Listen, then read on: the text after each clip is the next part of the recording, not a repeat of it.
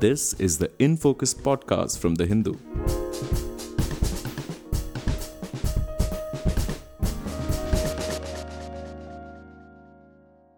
Hello and welcome to another episode of the InFocus podcast. I'm your host, G. Sampath.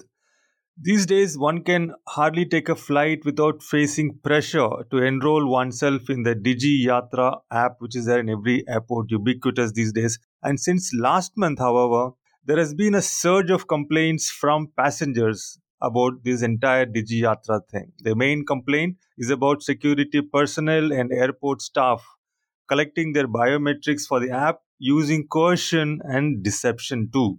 And according to travelers, CISF personnel posted at the entry gates often ask them to scan their boarding pass and capture their photos, and then they themselves provide consent on behalf of the passengers and enroll them in the DigiYatra app without even informing them. So, this element of coercion is especially surprising since the Ministry of Civil Aviation, when it unveiled the DigiYatra policy in 2018, had made it clear that it would be entirely voluntary.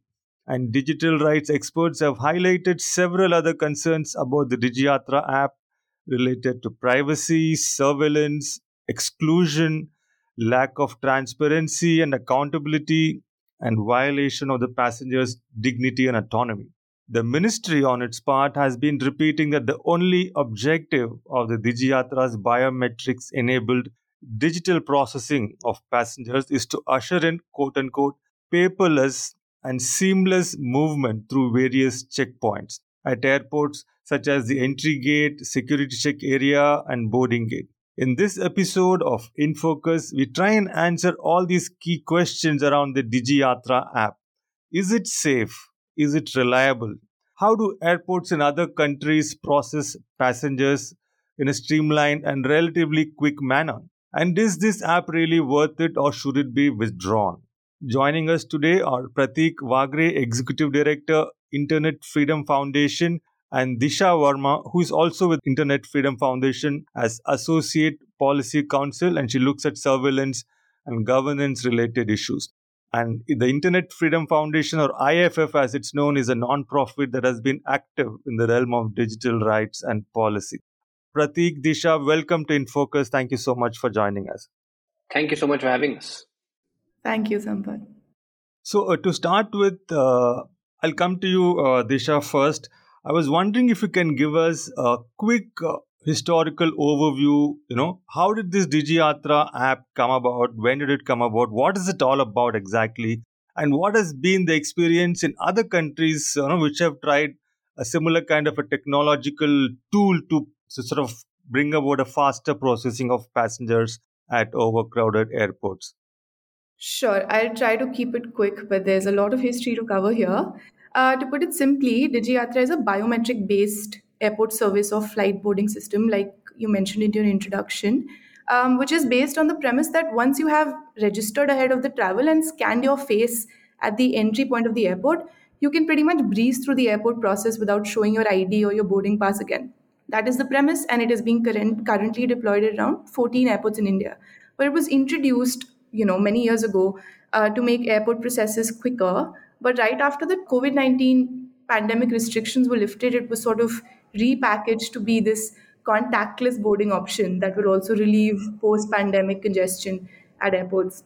Traditionally pa- passengers were expected to download the digiyatra app and register on it before their travel by linking their Aadhaar cards or their driver's license.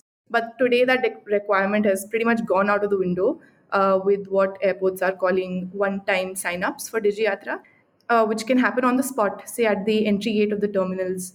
And the passengers only have to show their ID and their and get their face scanned, and they're on DigiYatra. So it's moved on from an app to sort of like a walk-in service. And uh, recent news reports and surveys will tell you that passengers often don't even realize that they're signing up for DigiYatra. If you were to trace back to its origin story, and address sort of an ongoing mystery about DigiYatra, whether it's public or private. Well, it was launched um, as far back as June 2017 by the Ministry of Civil Aviation as an industry led initiative.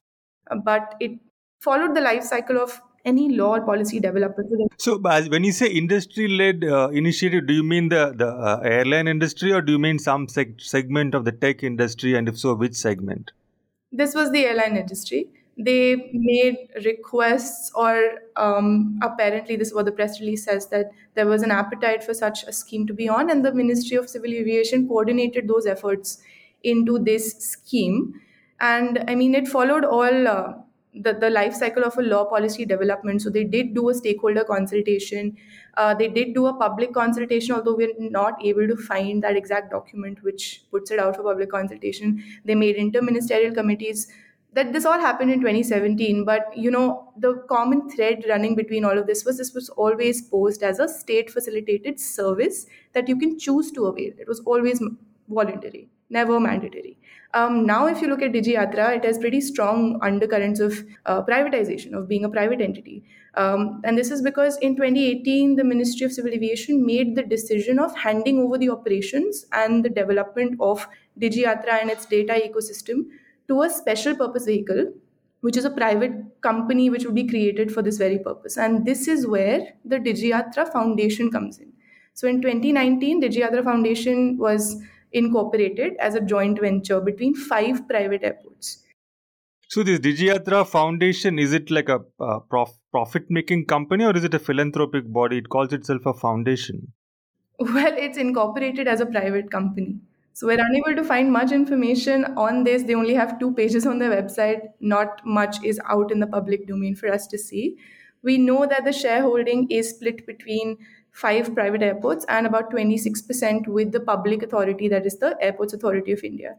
So, five private airports as are owned by which private entities? So, these are Delhi, Mumbai, Hyderabad, Bangalore, and Cochin airports.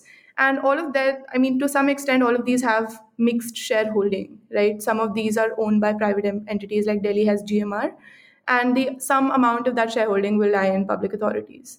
So, so if you we were to lift the corporate veil, there are there are many you know mixed patterns to be seen but as it stands today DigiYatra Foundation is a private company. Okay. You you spoke about this uh, one time uh, sign up, uh, which is the current uh, status of how this app uh, expands from what you what it used to be earlier when you said we had to download the app and then register and so on. And you also mentioned that this after this one time sign up, which happens at the airport entry gates, uh, people don't even know that they have signed up. So so this app if it is if, if it really is an app meant to facilitate uh, passengers I'm, I'm just wondering if you normally when you have an app which is supposed to help you you have the app on your phone and then you operate it and it helps you and you take seek its help so how does this actually work i mean this is an app which is for you but you don't even know it's it's not even it doesn't even need to be there on your phone and then uh, you still benefit from it through this sign up like how does that happen those are very valid questions, and those are questions struggling to get answers to. Uh, Pratik, yes. Yeah, no, I, I was just I was just going to say the same thing, right? It, it it's unclear now. There, is you know suddenly this mention of uh, or, or this term that's being used about one-time sign-ups, right? Which uh, there doesn't seem to be any documentation around it. It's unclear what the purpose of it is, especially if they claim, okay, the data is deleted after 24 hours, which is, you know, and let's take that at face value for, the, for, for now.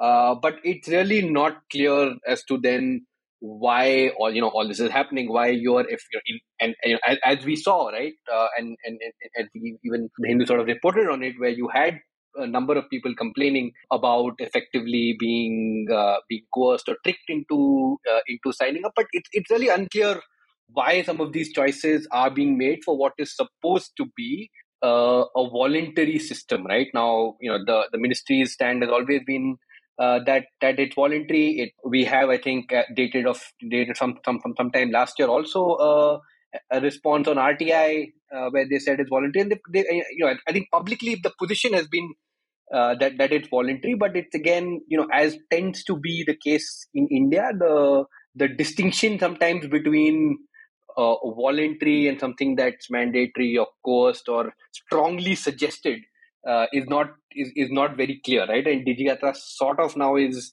uh, has been inhabiting that space. Of course, now with the uh, with the recent loud public pushback, uh, it appears that there's been there's been some shift uh, in terms of how they've been operating in, in certain airports. You know, that is just I think some uh, some anecdotal views that, that we've been getting, but it remains to be seen how long they continue operating in, in this way or whether we will you know revert to a scenario where you know where people are being signed up you know whether it's this one time thing or they're being made to sign up in in, in other ways uh, for this system without really being given much choice right? There was this there was this interesting survey that that's come out by by LocalCircles and you know i, I haven't gone through it in, in a lot of detail but one thing that sort of uh, one, one of the headline numbers that sort of stood out to me was the fact that about 30% of people have are signing up for it without knowing about it uh, right? And that that just uh, it, it just seems extremely confusing extremely strange why things are you know uh, are, are, being rolled out in the way that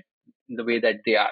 Uh, i want to quickly go back to the to this discussion of private private public etc right? And i think it, it, it's a very it, it's almost a philosophical question at this point right? Because of the way you know disha sort of laid out the the airports that that have uh, ownership but if you go within the ownership structure of some of those airports there's a split between uh, between public and private etc right? So now at the end of the day whether it's completely a private entity or a not for profit entity whatever form it may take it may change along the way right? Uh, the end goal is, or the end outcome for, you know, for, for us and what we're concerned about is how accountable it is uh, to to you know to to people in various ways. And currently whatever institutional design they're following uh, is you know is allowing them to evade accountability. And that's what we're concerned about Right. I mean, uh, that uh, little data point uh, you mentioned, Pratik, is very uh, interesting. 30% of the people uh, didn't know that they were getting signed up. So it is voluntary, but perhaps unconscious at the same time, is what uh, one can sort of infer from this phenomenon. And to get back to the second part of my question, Disha, about the experience in other countries. Uh, do you want to comment on that? I mean, do they have like I mean, I, I mean, my experience other other airports in other countries in the West they do seem to be faster. Is it because of some version of Digi Yatra or is it like what has been their experience? Uh, sure, I can touch upon this. So in terms of international use cases, we have been tracking facial recognition based passenger verification in the UK and the US to some extent.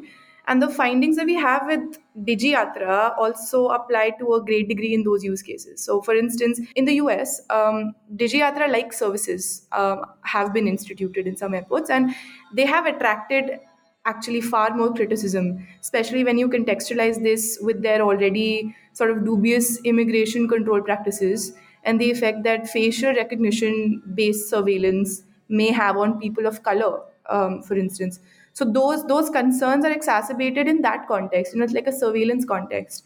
And um, electronic frontier foundation is an organization that has done some great work on this.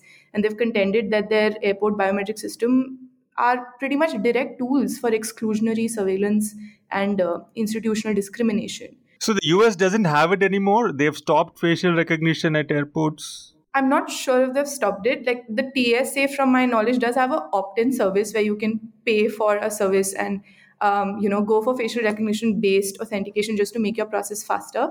But um, the scope of our investigation there was very limited as to the surveillance um, function creep of facial recognition systems. We've only looked at that and on like i mean we've had a sort of zoomed out view of the uk systems where we haven't noted comments or uh, discussions like these but we've seen people come out and say that these frt based systems or the facial recognition based systems really do not make much difference in terms of passenger experience or decongesting the terminal of an airport.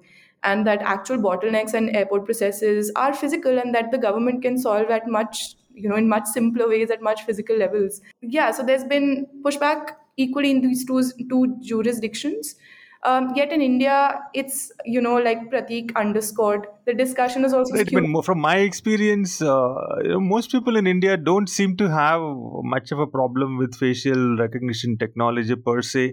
I mean, uh, they don't seem to have a much of a problem with uh, violations of their privacy rights either. But that's a different uh, story. But as long as, of course, it is used responsibly and you know there is proper governance structure, there's a valid reason. So is is this a valid perspective to have in the context of an app such as DigiYatra, which promises to speed up uh, queues at airports using you know facial recognition? Uh, Pratik, you want to sort of uh, elaborate on this debate?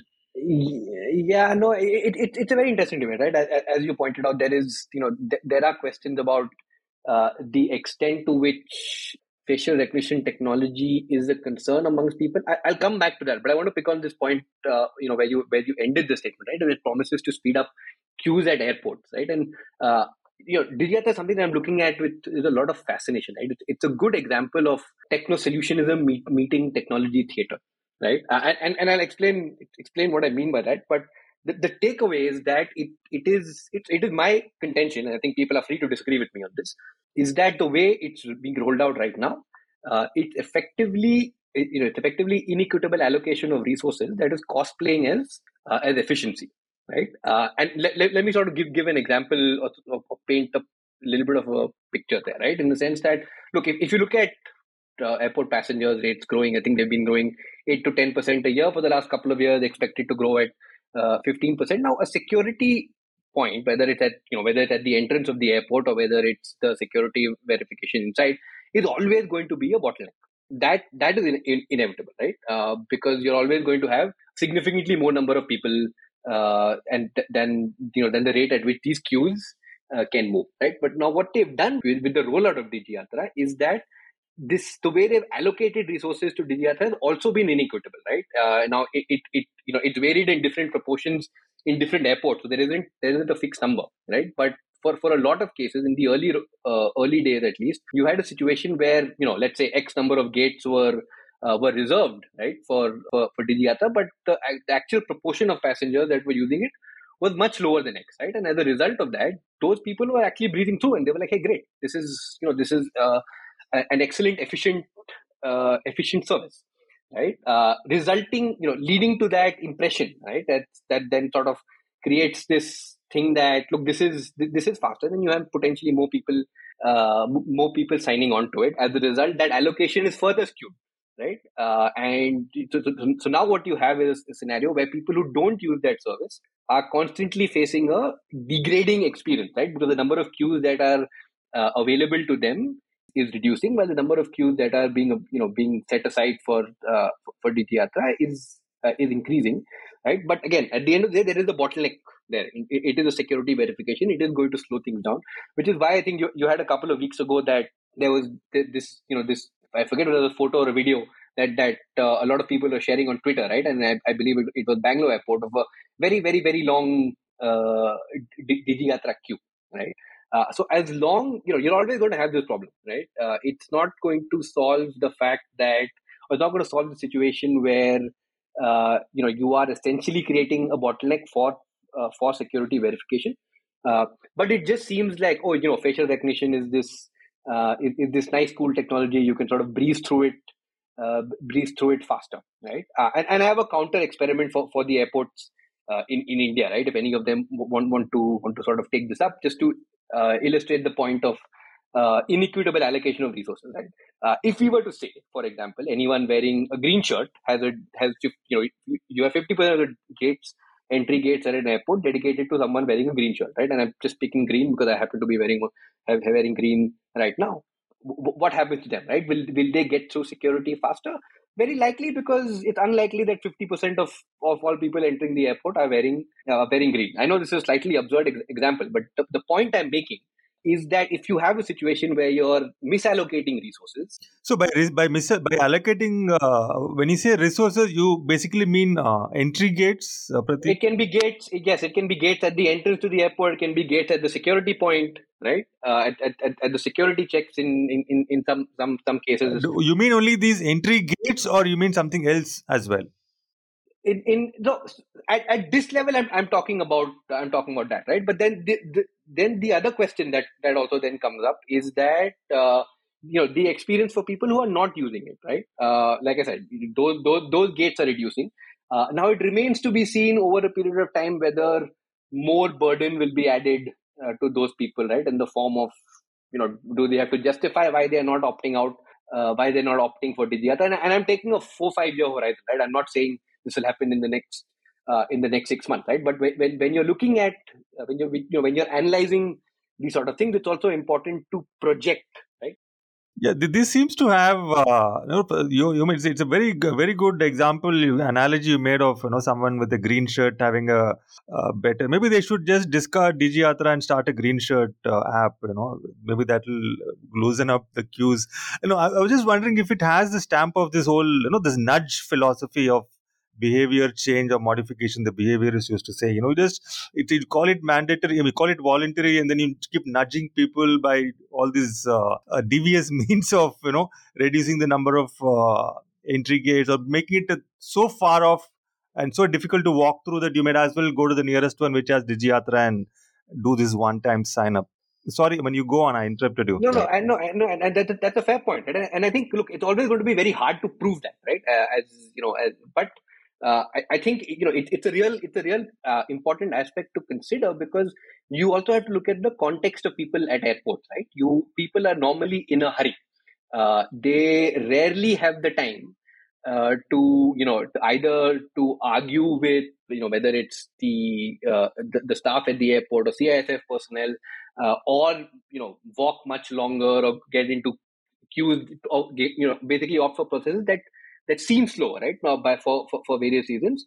So you also have that, right? Where you're you're you're essentially in, in a scenario where uh, the person is likely to choose the path of least resistance, right? Uh, look, that, and that's generally what people do in life, but more so uh, in, in in this context, right, where all you want to do is get into the airport, board your flight, and and go wherever you you you have to you have to go, right? Uh, so so there is you know so, so, so there there is that aspect. Then you come back to the facial recognition aspect right now look facial recognition technology, again a lot has been written and and studied about the accuracy uh, as, aspect of it and and you know and and uh, how that works. And again in in our investigation or you know most of the use cases we come across facial recognition there's always there's always a tie-in with uh, with surveillance right? Now you you can you can do it in that purpose. You can also have facial recognition in the sort of an authentication purpose like you would do on a phone right? Uh, now it's in this case, you know, the claim that they make is that you know it your your facial biometrics, your facial information sort of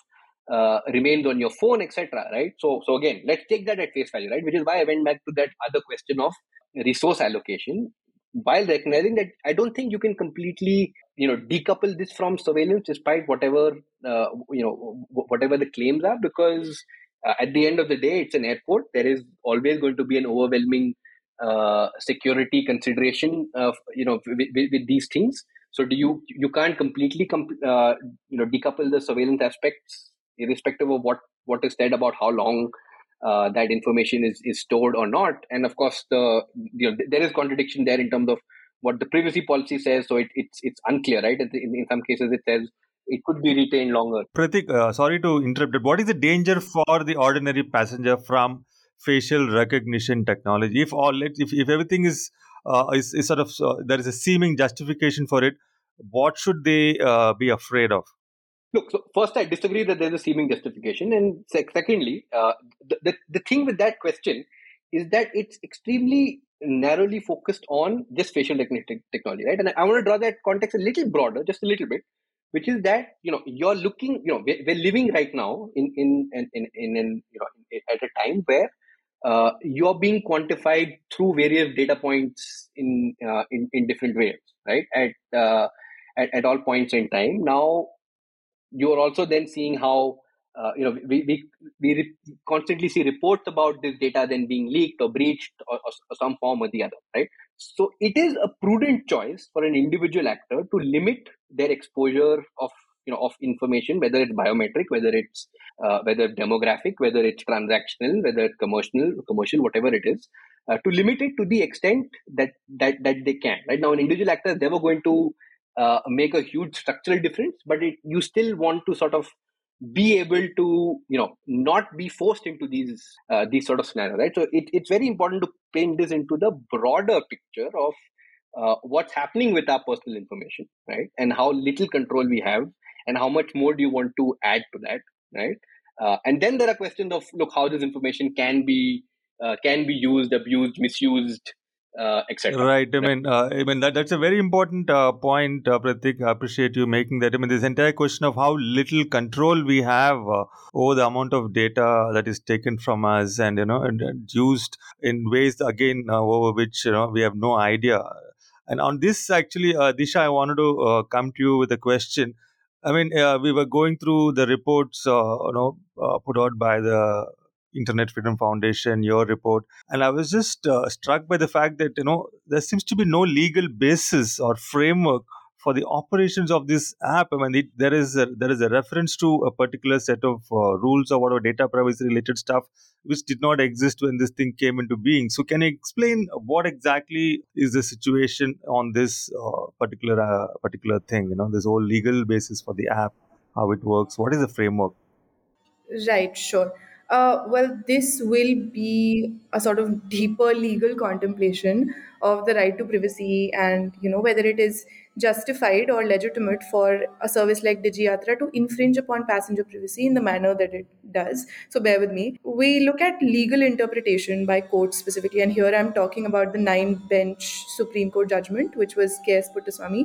And there they laid down certain a certain test to answer this very question. Like what is the level of you know legitimacy and whether it is justified. And it says that in order to limit or infringe upon someone's privacy anyone's privacy um, which is their constitutional right uh, the law or the policy or the tool or the service which in this case will include digiyatra will need to meet certain thresholds like three thresholds particularly of legality necessity and proportionality. So legality which is the first prong says that there must be a law in existence to justify an action of um, limiting or infringing someone's privacy. And this law needs to have a very clear procedure on how said privacy will be limited. Now, we see that the DigiYatra service has privacy implications which are very far and beyond, and, it, and they span many areas of uh, you know concerns. Like they have privacy concerns, informational privacy is being implicated there, but they also have surveillance concerns. We do have the Digital Personal Data Protection Act, which came out in 2023, and the IT Act to cover, you know, vaguely cover data protection as issues. But there is no law in India right now that provides procedural safeguards for surveillance risks and facial recognition technology, particularly. So, not even a standard operating procedure or any passenger centric Uh, Disha, procedural safeguards for surveillance risks. I mean, this is legal jargon for lay listeners. It will be like gobbledygook. Can you please eh, like simplify it and tell us what exactly you mean by procedural safeguards for surveillance risk? Like, break it down. I will make it completely non legalese. So, facial recognition technology is being used not just in DigiYatra, but many other like aspects of life. You go out on a street and there will be CCTV cameras, um, right? They will be, they might be enabled with facial recognition tech. And uh, you have many government schemes, and I'm only talking about government at this point, just to keep the like the conversation limited to that. Um, there will be schemes wherein you come in to take your ration, for instance, and your face will be scanned. Uh, what happens to this data that is collected from your face, right? All the data points that are taken from here, stored in what kind of a database? How are they shared? What happens if there are uh, if your right to privacy is injured or if this data is breached or what is the particular procedure to follow to implement a facial recognition technology and to do it safely. That procedure is completely missing and the safeguards for people to approach the government in this case or any other um, you know service provider in case of a data breach those are partic- those are particularly missing. So we're talking very in, in a silo of facial recognition technology because it's such a different thing from say giving your email or your phone number to a uh, to like an interface or like a service provider. This is your face being scanned and the data points being processed are very different as well. So we don't have standard operating procedures. We don't have a central law to look at it and to make sure that citizens walk away scot like you know they walk away without their privacy being harmed or their facial biometric data which is incredibly valuable being breached in any way and uh, yeah so largely we see that we see executive bodies like police using frt based tools and creating databases out of it but largely all of that happens without you know a legal backing to it which is why we say that there is no legality. And uh, you know we we do have policies for digiyatra coming back to the, this particular uh, instance. We do have implementation plans back from 2018 we have a data policy inside the uh, biometric based system scheme policy 2017 but those are merely documents which we can't which a citizen cannot tomorrow enforce against the entities that are providing the Digiyatra service, whether be it the ministry, whether be it the Digiyatra Foundation. And if you look at the Digiyatra Foundation, their own privacy policy is full of holes. It has many, um, you know, discrepancies and many um, weak safeguards or weak provisions that Pratik will cover later. But um, yeah, so what, what we have is not adequate and what we have is not law. So, what does an aggrieved person do in case of breaches in relation to Digiyatra in case of any form of other harms? Which is why we say that Digiyatra lacks that legality and the legal basis.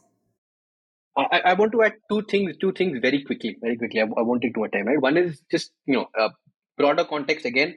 Uh, a lot of the operation happened no data protection law. Now we have a data protection law, but it's unclear how functional it is because we are still waiting for the rules. But effectively, at this point, there isn't like a data protection functioning regime in in a sense, right? Uh, apart from what's there under 43A of the uh, of of the IT Act. The other point I want to and I, I want to you know point out to a limitation of the legal basis argument that that that is often used, right? Because if you look at the current data protection law, the way it's worded almost is that it sort of legitimizes all processing of data as long as it is not explicitly prohibited right? And i think that's extremely problematic. That's an extremely problematic provision uh, to have in there in a law that's meant to uh, protect your privacy right? You're essentially saying that look unless some form of processing is explicitly banned you can go ahead and do whatever you want right? And I, and I think that's a huge shortcoming in the in, in, the current law wherever it is functional in whatever form you know whenever that happens.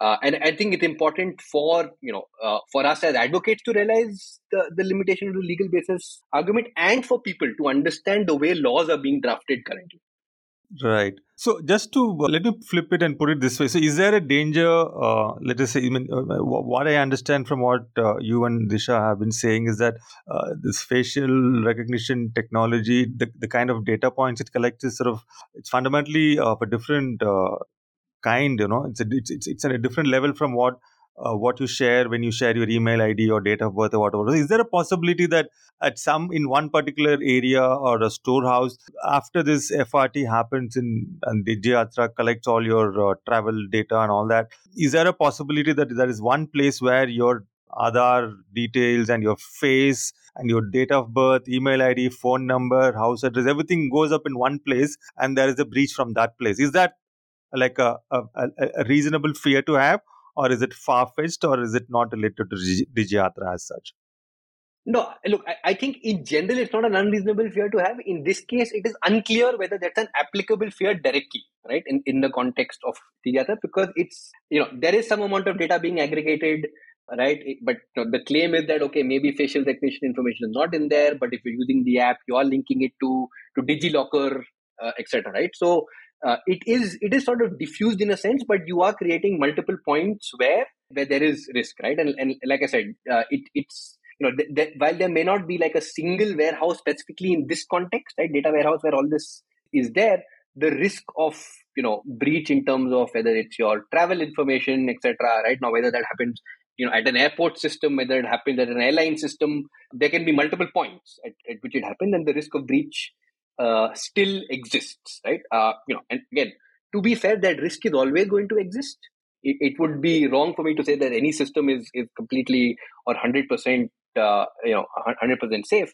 Uh, then the problem is, okay, what is the institutional design of that of the entity, and are they taking responsibility, or are you know, are you basically diffusing responsibility in such a way that ultimately no one is held accountable currently we're more in you know we're, we're tending toward the latter scenario right where even if there is a breach uh, you're likely going to be pointed to different uh, different entities each claiming that the breach didn't happen with them or it's not their fault uh, and then how do you where do you get recourse Right, right. We, we are running out of time a little bit, uh, Pratik. Sorry to interrupt. I just uh, wanted to uh, have uh, both of you address a couple of other questions I had. Uh, one of which uh, uh, I was really concerned about was uh, this potential for exclusion. And and I, I was, uh, I'll tell you where I'm coming from here because uh, one other uh, context where uh, we've had a similar kind of uh, a phenomenon unrolling was this entire Aadhaar based authentication, you know, which was which began as voluntary, became sort of nudge nudge mandatory, and there's a lot of exclusion, uh, especially in you know MGNREGA, PDS, and so many other contexts where it is uh, Aadhaar based biometric uh, biometrics processing uh, led to exclusion. So I was just wondering what exactly uh, uh, are you guys thinking in terms of you know, the potential for exclusion where you have facial recognition uh, being the kind of authenticating tool for entry uh, into your travel? Uh, so I, I was just going to say, look, one aspect of the inclusion, certain exclusion rather, is certainly you know the the idea or you know the possibility of an error being introduced, right, or the, or the system failing, right. Uh, now we are not yet at a point where they are not allowing you, you know, if if it doesn't fail, they just send you uh, in, into another queue, right. So you know, at, at, at this stage, exclusion at that level is is not uh, is, is not happening uh, right uh, but it could depending on how this uh, how this rollout uh, sort of happen right uh, another potentially speculative aspect to consider is then how this plays into look the ability to deny someone access to an airport right now whether that, that can be maybe in the form of a no fly list right uh, but then you have to look into how people get added onto the list what what what procedures are and to be honest Yeah, what if we imagine a scenario where Digiyatra reaches a point where Aadhaar has reached now? It's like ubiquitous, everybody is on it. Uh, no, there is no uh, alternative. I mean, what happens then?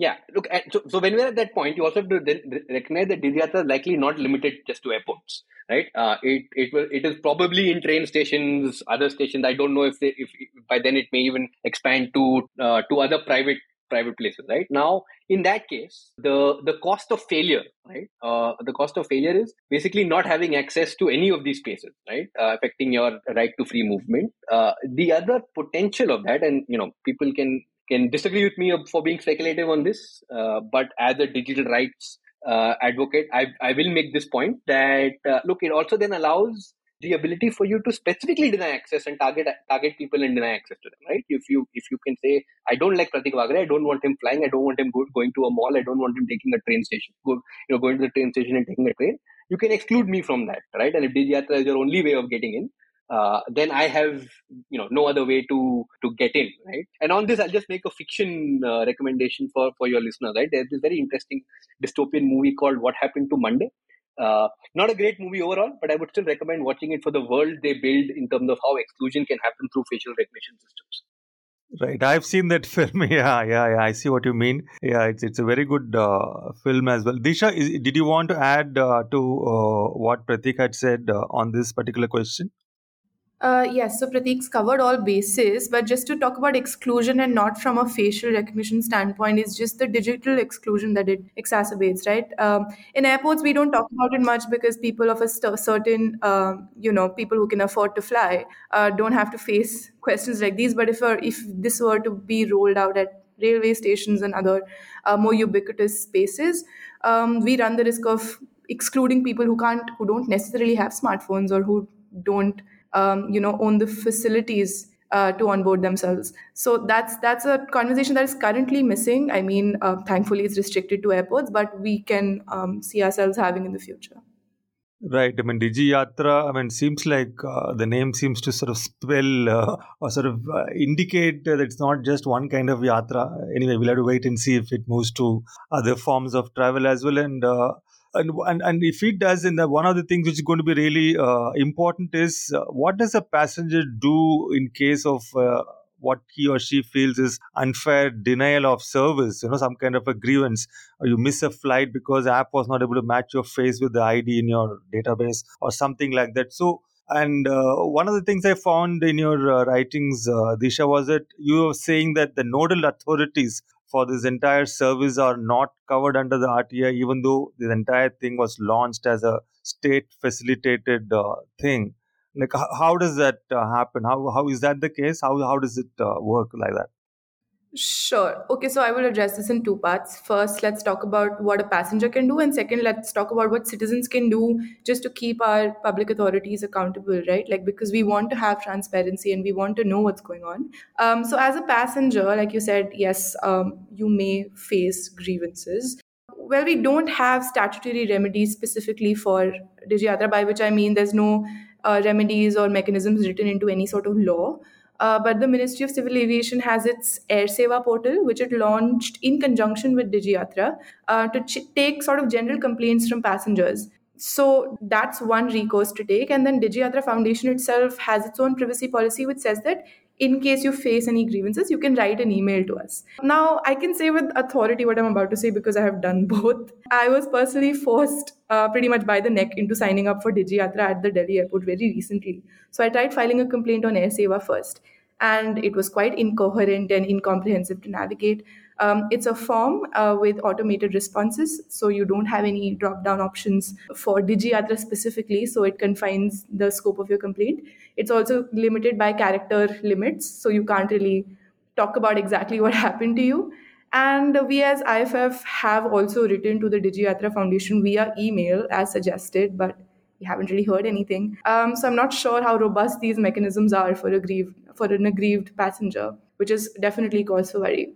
I will just touch upon very quickly what happens to uh, you know citizens who are not necessarily passengers, but we still want to know what is going on within the system uh, for DigiYatra uh, and data sharing. Um, we have a, a, stellar tool, the Right to Information Act, which we can invoke and file RTI requests asking for such information.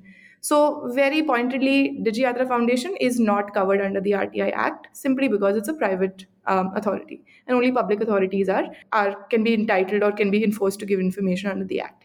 Now, the auditing authority of DigiYatra Foundation is a public authority, which is the um, Computer Emergency Response Team, and this is an authority within the Ministry of IT. They must conduct cybersecurity vulnerability audits and reports pretty periodically and publish them. Now, two confusions and problems arise from this. One, they don't publish or they haven't yet published any reports on DigiYatra audits or the data ecosystem of vulnerability audits. And two, we can't really invoke the RTI Act to ask for them because the CERT-In as a team, as an authority, was very recently exempted from the RTI Act very specifically. So in December 2023, we had a notification saying the CERT-In will not uh, be a part of the RTI Act. And under Section 24, if uh, listeners would like some more context, as an intelligence and security agency, you can't really ask them for information. So now we're in a position where we don't have any transparency into this. And as passengers, we can't really be ensured that our um, grievances will be addressed. Right. I mean, no transparency and uh, not uh, much by way of accountability either. Uh, Pratik, you want to add uh, anything to uh, Disha's comments on this question? Not anything of value in this. Uh, just you know, a, little flippant in the sense that uh, they do have a Twitter handle, and that does that does seem to respond now. Whether that's the right way for an authority, that's the whether that's the only way you want an authority like this responding uh, is, is another matter. Okay, okay. Thank you for reminding uh, listeners that they do have uh, uh, a last recourse, which is uh, Twitter or X, uh, as they call it now. So, uh, so it's, it's fairly clear now. I think listening to both of you, I mean, you've explained it so well. whether it's privacy or consent, surveillance, transparency. I mean, there are all these concerns which are very much there, and yet this app is sort of being pressured on people. it's sort of forced upon them so let's assume all these concerns are uh, by some kind of miracle or maybe through serious uh, government uh, work on this citizens' voices. These concerns are addressed. Would it still be an effective uh, tool, do you think? Uh, is, is, is it worth all the trouble, you know, so to speak, for uh, speeding up passengers processing in airports? I think you want to go first, and maybe Disha can have the last word. Yeah, no, I I think I'll go back to the green shirt example, right? On on on that, in the sense that even if you magically solve all these other things, there is there is an allocation consideration consideration here, and the fact that uh, look, airport security or travel, you know, any form of security in travel is by design a bottleneck, and you're not going to completely uh, solve that with this, right? And uh, the, the the thing I will add though with with this current model of DigiYatra, I think it's something you know that listeners should be aware also is that this the setup that we were institutional design that we were talking about is not unique uh, to Digiyatra. It's something we should we should focus on. If you look across the quote unquote digital public infrastructure, the suite that we have, whether it's you know whether it's uh, ONDC, whether it's UPI, all of them follow this this institutional design. Right now, we we don't have the time to go into that because that's probably in a whole whole other episode by itself. Sorry, Pratik. Uh, very quickly, can you just uh, explain what you mean by the institutional? Uh, I mean the design. Just maybe two three points. Like what? what so the listeners get what the drift of what you're saying. Very happy to do that. So, uh, so I think I think we've covered multiple at multiple points in this how the body that's you know or the foundation that's at, at, at the core of it is a sort of a joint venture of sorts between a number of private entities and a number of public entities, right? You know that sort of consistent uh, throughout, right? Whether you look at whether you look at ONDC or whether you look at NPCI in the case of uh, UPI, right? And what this setup does is one, you're outside the ambit of the RTI Act, right? So as a citizen, you're unable to really get any information on in terms of its deliberations, how it functions, etc. Right? Uh, it it can it, you know there, you can't even file the the RTI request. It discloses what it wants to. It may or may not want to disclose a, a lot of things. Uh, the other thing is that they are effectively functioning as quasi regulators uh, without the public accountability of a regulator, right? So you so they're able to take decisions. Uh, sometimes this will be passed off as you know it enables them to be nimble. It enables them to be responsive right? But it also enabling them to be unaccountable. Uh, and as a democracy, we need to be really concerned uh, about that, right? Because it you sort of have the design across multiple institutions that impact citizen lives today. Right. I mean, that's a very important point. I think the big picture is something uh, we also need to keep in mind. The way uh, uh, these uh, app based, technology based solutions are brought upon and imposed on a large uh, number of people without adequate participation in the way these decisions are taken. Uh, and Disha, you want to add final thoughts on whether this is worth it, worth all the trouble? Can you know? Can we look to some version or avatar of the Digiyatra, which is very nice and kind to people? Well, I can't add to what Pratik said. I think it's very eloquently put.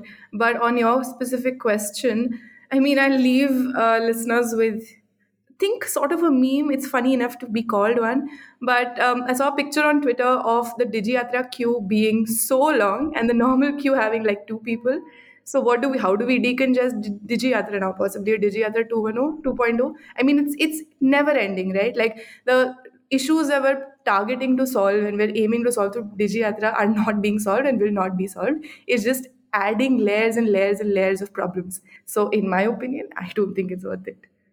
Right. I mean, that's a fairly, I think, uh, clear uh, verdict there. I mean, we'll have to wait and see to what extent uh, the people's concerns and their voicing of their concerns reaches the ears of the powers that be, and hopefully it will.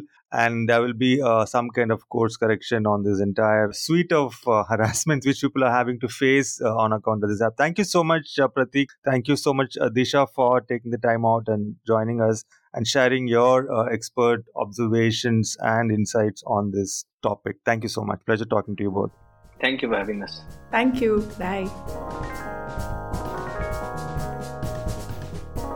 In Focus will be back soon with analysis of the biggest news issues. In the meantime, you can find our podcast on Spotify, Apple Podcasts, Stitcher, and other platforms. Just search for In Focus by The Hindu. We'll see you soon.